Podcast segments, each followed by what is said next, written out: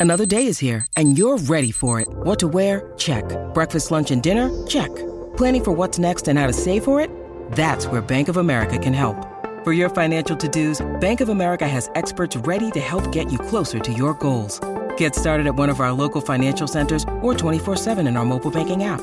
Find a location near you at bankofamerica.com slash talk to us. What would you like the power to do? Mobile banking requires downloading the app and is only available for select devices. Message and data rates may apply. Bank of America and a member FDIC. Look, Bumble knows you're exhausted by dating. All the must not take yourself too seriously and 6-1 since that matters. And what do I even say other than hey? well, that's why they're introducing an all new Bumble with exciting features to make compatibility easier, starting the chat better, and dating safer. They've changed, so you don't have to. Download the new Bumble now. Welcome to Live Free Creative, the podcast that provides inspiration and ideas for living a creative, adventurous, and intentional lifestyle. I'm your host, Miranda Anderson, and I hope that each time you listen, you feel a little bit more free to live your life exactly the way you want to live it.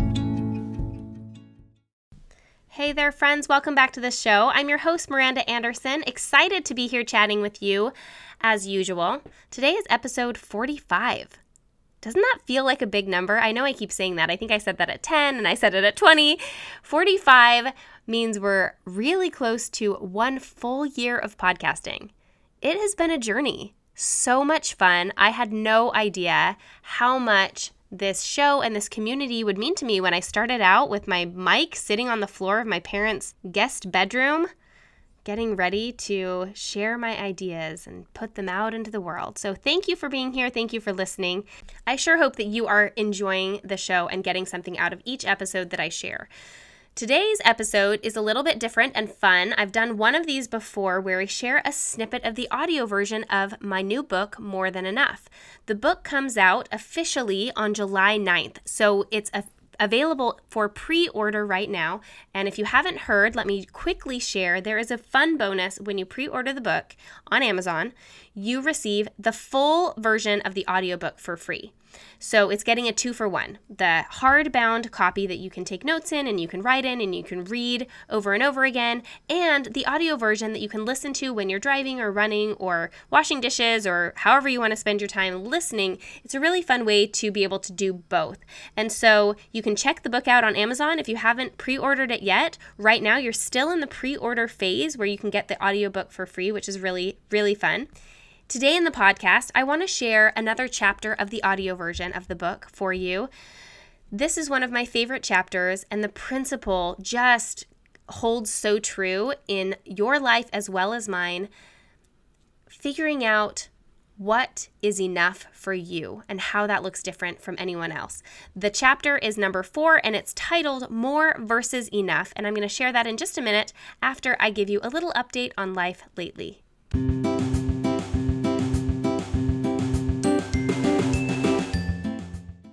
That song makes me so happy. I love that little that happy little ditty whenever I share about life lately. Friends, today is a very very exciting day in my life.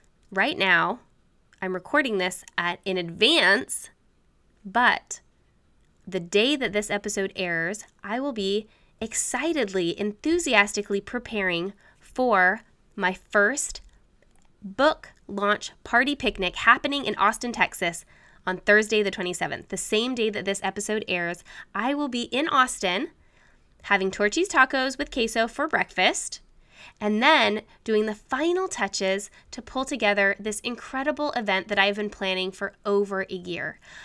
This will be the first time that I get my actual book into the hands of people. Real people, the hard copy book into people's hands.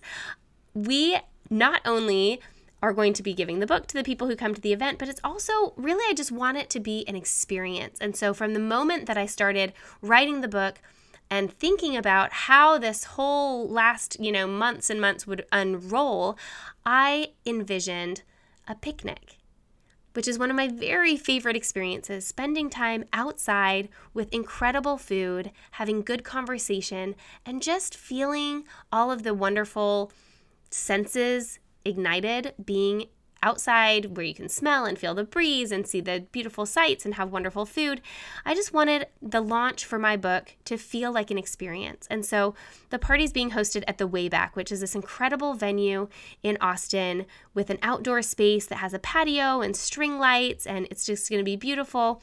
We have the most incredible menu. The chef at the Wayback created a menu just for us that's picnic inspired food. So there's a cheese and charcuterie board, and there's all these different little bites. In addition, I came up with a couple things that I thought would be really fun for people to experience while they're at the event itself. So, we are going to have a dream wall where people are able to write out one of their big dreams, something that they haven't moved on yet that they're excited about, and write it down and hang it up to kind of manifest for themselves this big dream, this big adventure that they have inside that they want to do. We are also having a temporary tattoo station, which I'm super excited about. I love temporary tattoos, and I had one of my friends, Melissa Esplin from calligraphy.org, hand calligraphy these incredible well one of them is the title of the book more than enough but it's in this beautiful rolling script. And then my mantra less stuff more adventure just in a single line. And those are going to be available for people at the launch parties to put on right then or to just bring home and you know share with their kids or use for a different occasion. But i think they're so fun. And then I also am going to have some of them available for purchase in my shop after the launch party. So if you're interested in a little pack of temporary tattoos that goes along with the book, then keep an eye out there. But that will be so fun for people to be able to interact and do that at the launch party itself. We also are going to have a hand letterer in Orem, Utah. It's going to be, so next week it'll be Melissa Esplin at the State House. But in Austin, we have a different hand letterer who's going to be hand lettering people's names and addresses or personalizing the leather luggage tag that they get uh, as a gift, a special gift to go along with the launch party and the book. I didn't want to. A lot of launch parties have a ton of swag, which is really, really fun. And I have some really great friends with great companies that I could have had donate really fun gifts. But part of the book is the whole idea that you don't need more stuff to be happier and that sometimes you are given things that maybe aren't necessarily what you need anyway. And so I decided to keep the swag simple by giving a simple, beautiful, useful leather luggage tag that's hand stamped with the motto less stuff more adventure we have sold them in the shop for about a year uh, shop.livefreecreative.co so each attendee is going to get the book itself and this leather luggage tag and the insert can be hand lettered on site, which I just think is so fun.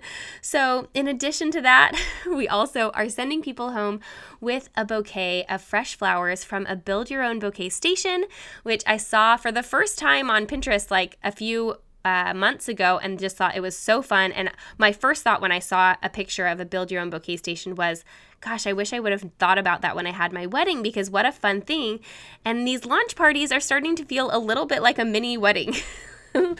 They're events and I just am bursting and I just am so excited. And if you're going to be there in Austin tonight, I'm so, so excited to meet you and to interact with you. And thank you so much for your support. And if you're not going to be there in Austin tonight, thank you so much for listening to me just go on and on about how exciting this current life lately is because it's been a freaking whirlwind and I'm loving every single bit of it. Now, I should mention quickly, there are still some tickets available for Orem for next week. So if you're interested in coming and you live nearby Orem, Utah, head to shop.livefreecreative.co to snag a ticket to the launch party picnic happening in Utah with all of the same activities and events and a couple little extra things as well. So, you guys, it's all just really fun and scary. And I will be totally honest, I've teetered between total excitement and total anxiety for like the last six months. because because this is all new. It's all new and it's all raw and it's all very vulnerable and I just want it to go so well. And so, like I talked about last week in my episode about being a great decision maker, my consistent decision has been to just be happy and enjoy it. And the things that I just don't know how they're going to go, to just decide to feel like they're going to go great. And when my expectation is sort of unsure, to just decide that whatever happens is exactly what's supposed to be happening and to be thrilled with it. And I can't tell you how much that has made the experience feel so wonderful because I feel like everything is just bonus. Like I already did everything that I felt like I wanted to do and needed to do. And now these parties are just bonus and celebration and getting to meet people and sign books and share about the experience. And the book itself is just bonus.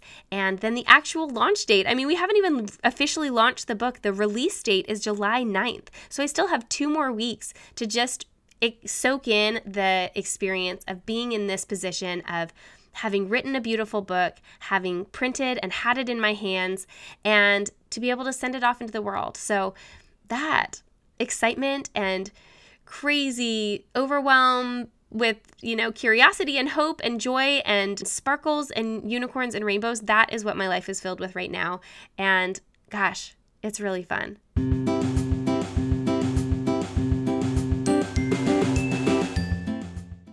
Now, without further delay, here is chapter four of my new book, More Than Enough.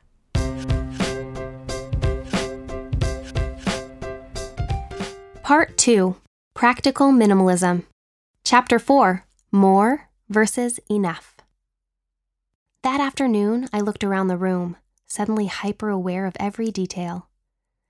The vintage leather Chesterfield sofa sitting in the living room had been on my wish list for years I had been hunting one down ever since a design blogger had mentioned them in a post on timeless furniture every home needs.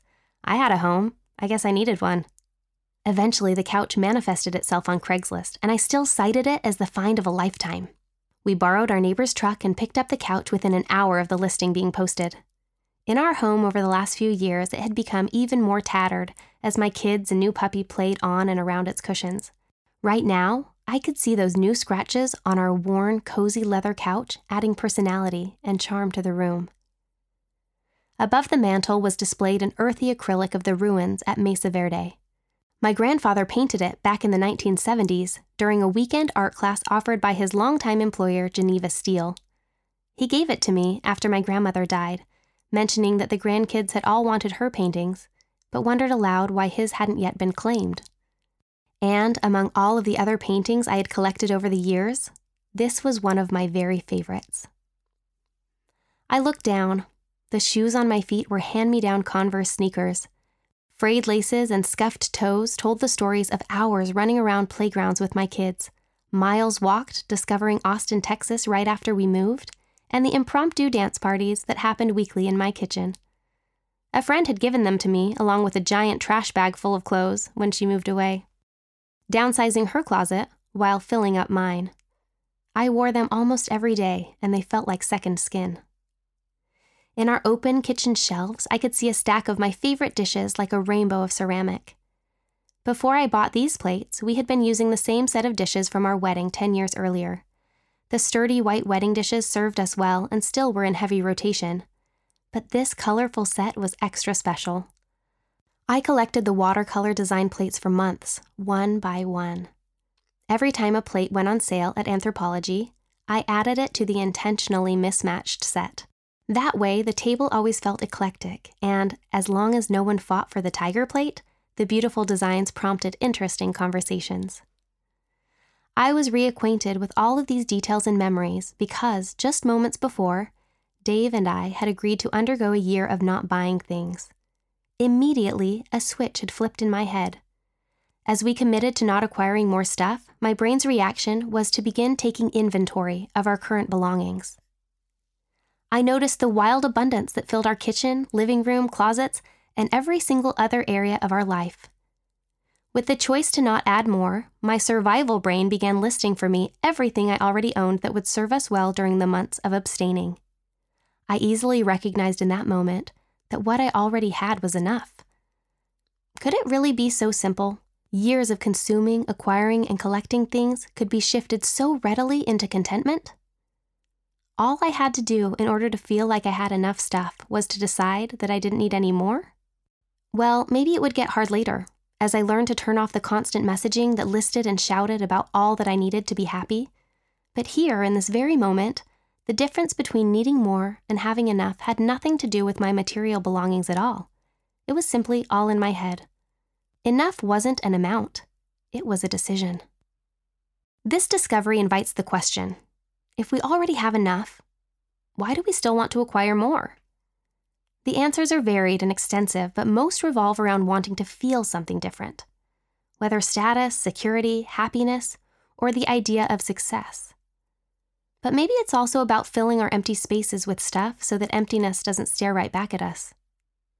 Shopping can make us excited. It gives us a little high, but eventually we come down.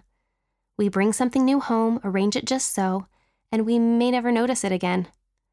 The newness wears off as soon as we put it down in our home. It becomes part of what we already have. Off we trot in hot pursuit of something more.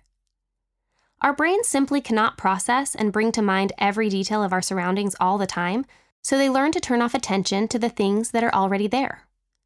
With the ever present availability of information in our fast paced world, we are inundated by the possibility of new things every day. In addition to all of the original methods of advertising with commercials and print ads, now we see them every time we scroll through our Facebook, YouTube, or Instagram feed with current combined active monthly users of over 4 billion worldwide. That's a lot of people seeing a lot of advertising all the time. Beyond the paid advertisement, we also see much more of other people's personal lives through social media. Social media is a new advertising tool that introduces us not only to paid media, but also to real people's everyday lives. All of a sudden, everyone is selling something simply by owning and sharing it online. That personal endorsement feels so emotional that it convinces us even more covertly of the things we should buy. Sometimes the feeling comes from friends and family, and sometimes from the hundreds of strangers who begin to feel like friends. When we get a peek into their homes and lives, we again see new, different, wonderful things that we do not currently own, and we wonder if we should add them to our lives as well. Months before we began the challenge, I was walking into H&M to find some new pants for my boys. As I skipped up the stairs to the children's section, I saw a message painting on the wall that declared, We have new things coming in every day. You should too. I realized it was not meant to be literal. However, I was struck by the idea that we as consumers are often following the whims of the retailers telling us what we need, rather than deciding that for ourselves. Wherever we go, there are things for sale, all potentially wonderful and new all offering the hope of happiness, enjoyment, and in some cases, even prestige or status.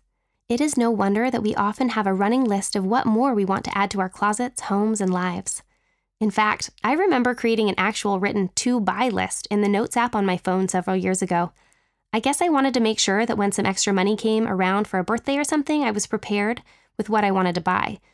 A couple of the things I remember including were Ray-Ban Wayfarer sunglasses, I've since realized I do better with inexpensive frames for how often they are lost or broken. And a floral painted water dispenser? I saw one at a boutique and did indeed buy one a couple years later. I've used it a countable number of times, but still think it's beautiful. That feeling of wanting more when we are out shopping or at home browsing reminds me of an early childhood memory. I was 10 years old and back to school shopping with my dad a very successful and very thrifty businessman who taught us about money by giving us a budget and then allowing us to choose things for ourselves. In this instance, I had almost spent all of the money allotted for my back to school clothes, and we wandered into one last store. In the back of the store, I spotted a denim jacket. It fit perfectly and was so cool. This was the early 90s when denim jackets had a heyday. I turned around in it, admiring myself in the mirror. Yes, I had to have it. This would be my final purchase. I peeled it off and searched for the price tag, and then my face fell. It was $30, and I only had $15 left in my budget. I hoped for an exception and walked over to find Dad with my siblings on the other side of the store. I explained and begged and pleaded and tried to negotiate the best I could. It is the only thing I will ever need again. It is perfect. I will never find another denim jacket as perfect as this. My dad smiled and said something I have never forgotten Miranda, there will always be something that you want. Calmly, he explained that the next time I came back into this store, the denim jacket might not be there, but surely there would be some other wonderful thing in its place for me to be excited about. It was not, in fact, the only perfect piece of clothing in the world, and I would be just fine without it. He said this with such ease and honesty, I knew he was right. I sulked as I hung the jacket back on the rack, found another something worthy of my last $15, and went back home. If my dad had relented, I'm sure I would have forgotten all about the experience and that perfect denim jacket. Instead, for over 20 years, I think of that lesson every single time I have found myself feeling like I really wanted something that I either don't need or can't afford or that poses some other difficulty. Rather than to immediately behave like that child, believing that whatever I saw and wanted I should own, I began to learn that day that some things needed to wait. Our current society doesn't do a great job of preparing children to think before they buy in the way my dad did. Instead, those children grow into adults who still believe that just because they like something, that means they should own it. That simply isn't true. It's not always the right time or the right thing. There will always be something that you want.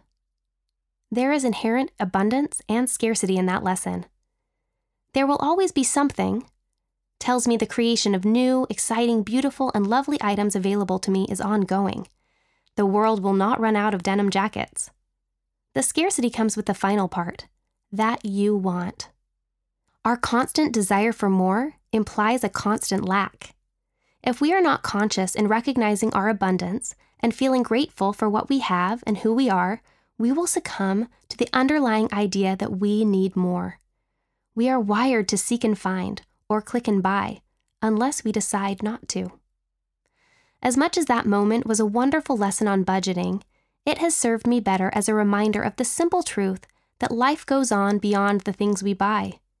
We don't miss out on all the good stuff by taking a break from shopping or deciding to say no, even if we really like something. We have to take back control of our own accumulation. If we do not, we will continue to bury ourselves in our own houses. What and how much enough looks like varies dramatically and is very individual. I have spent time in parts of the world where smart, happy, wonderful people live in abundance with a one room home, clothing fitting into a single drawer, and a well for clean water just a mile down the road. My first experience with how little is needed for happiness came when I was still a young girl, just 12 or 13 years old. Our family spent Christmas in a small village outside of Guanajuato, Mexico, with a humanitarian organization. For a week, we slept in tents, practiced our broken Spanish with the beautiful people in the town, and spent the afternoons building water collection systems onto the small adobe homes from long PVC pipe and giant plastic barrels.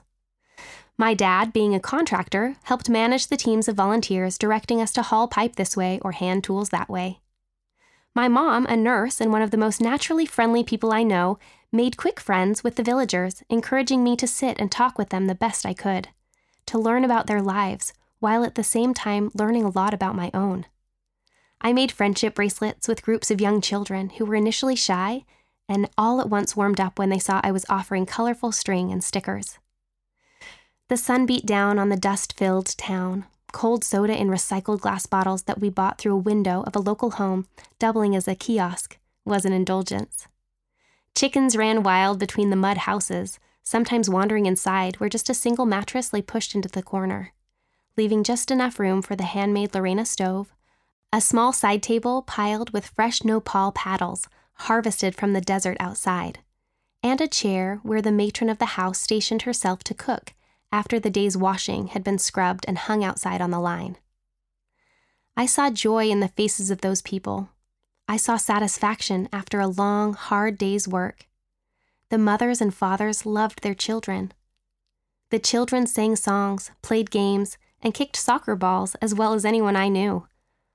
They seemed oblivious to a world I knew, where lights flickered on with the touch of a switch, water ran clear, hot or cold, from any faucet in the house, and food was available in countless varieties from countless vendors. Let alone the millions of random mass produced household and lifestyle accoutrements that we recognized not only as nice, but necessary. I began to realize that the life I knew was a tiny blip of reality in a world where nothing was a given. The things we needed in our everyday lives were so readily available to us that they weren't valued. Nobody was grateful for having the simple things in life, Everyone was on a run for things that didn't even matter that much. When we get right to it, the essentials of enough form basic necessities of shelter, food, clothing, connection, and safety for our families. Anything else is truly more than we need. I like to consider what I personally love and what adds value to my individual life. Knowing ourselves and trusting what we love is a critical element in deciding when we have enough. And so is recognizing things that we don't love and that don't add value to our lives. Being able to easily recognize what things are automatically not valuable for us may make establishing our enough even easier. I love being outside, going on picnics, cooking, reading, camping, design and sewing, decorating, gardening, and playing games with my kids. I love open spaces with lots of light and fresh greenery. I am most comfortable in casual, neutral clothes that wear well in a variety of situations. I love to travel and experience new things. Recognizing and honoring my own tastes and desires begins to inform me about how much enough might be for me. I do not love thinking about unnecessary decisions or dealing with any amount of clutter. I do not care much for accessories, and I'm not interested in having the latest technology. I do not like high heels, anything with ruffles, or many bright colors. These ideas help me automatically discount things that don't add value to my everyday life. I can appreciate them for other people without wanting to own them myself. Reflecting on our individual lives and what brings us joy can help give us an idea of what we might actually need independent of what we see on social media or what works for other people. As the months passed during the challenge, my ability to see what we already had as enough grew even stronger. Through eliminating the possibility of everything I saw being a potential new purchase, I felt more relaxed, content, and peaceful. I was able to enjoy seeing my friends add things they loved to their lives without automatically wanting more for mine. I loved coming home and really seeing my belongings as just right for now. I didn't feel a lack for anything, and in fact, found excitement in going through and donating more and more of what we had that I could see we didn't love, use, or want to care for anymore. I reclaimed time and energy that otherwise would have been spent browsing online or wandering in stores, and instead used it to do more reading, spending time with the kids, and working on projects that bring me happiness. Years ago, I was listening to a talk by Michael John U. Teh. One line he spoke shot straight to my heart, and I have been leaning on it ever since. Quote, there is no end to what the world has to offer, so it is critical that we learn to recognize when we have enough. End quote.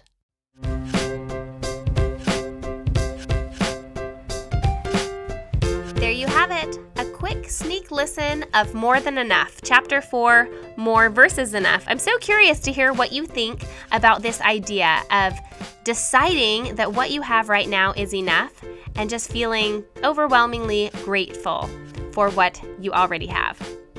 Doesn't it just feel like life would be so amazing if we kept that perspective all the time and we knew that our lives were just overwhelmingly abundant? I think it's a pretty sweet place to start from. Now, I want to just thank you so much for being here, for tuning in, for listening. Thank you for your support and your enthusiasm and all of the excitement that you have shared with me surrounding the launch of More Than Enough. And I want to thank you so much, as always, for your support, tuning in to the podcast, listening and enjoying and sharing. I love every single comment that I receive. I appreciate every time you take a screenshot and you share it with your friends or you tell your friends, you send me a message and let me know how a show impacted you. Thank you so much for all of it. I will be here again next week, same time, same place.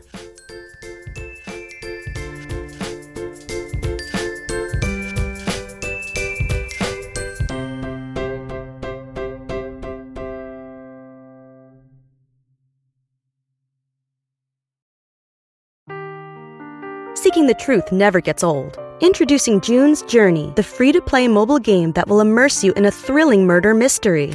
Join June Parker as she uncovers hidden objects and clues to solve her sister's death in a beautifully illustrated world set in the roaring 20s. With new chapters added every week, the excitement never ends. Download June's Journey now on your Android or iOS device or play on PC through Facebook Games.